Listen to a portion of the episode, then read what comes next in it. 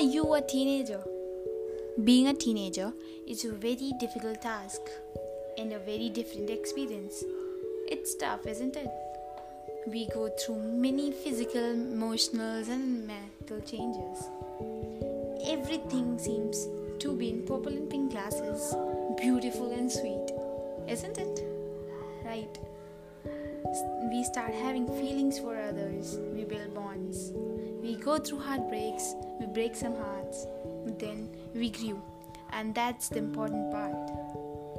So, here we are going to start a series where we will all be giving some advices, sharing some incidents of our real life, and then we are gonna relate with them. So, stay in connection, buddies, and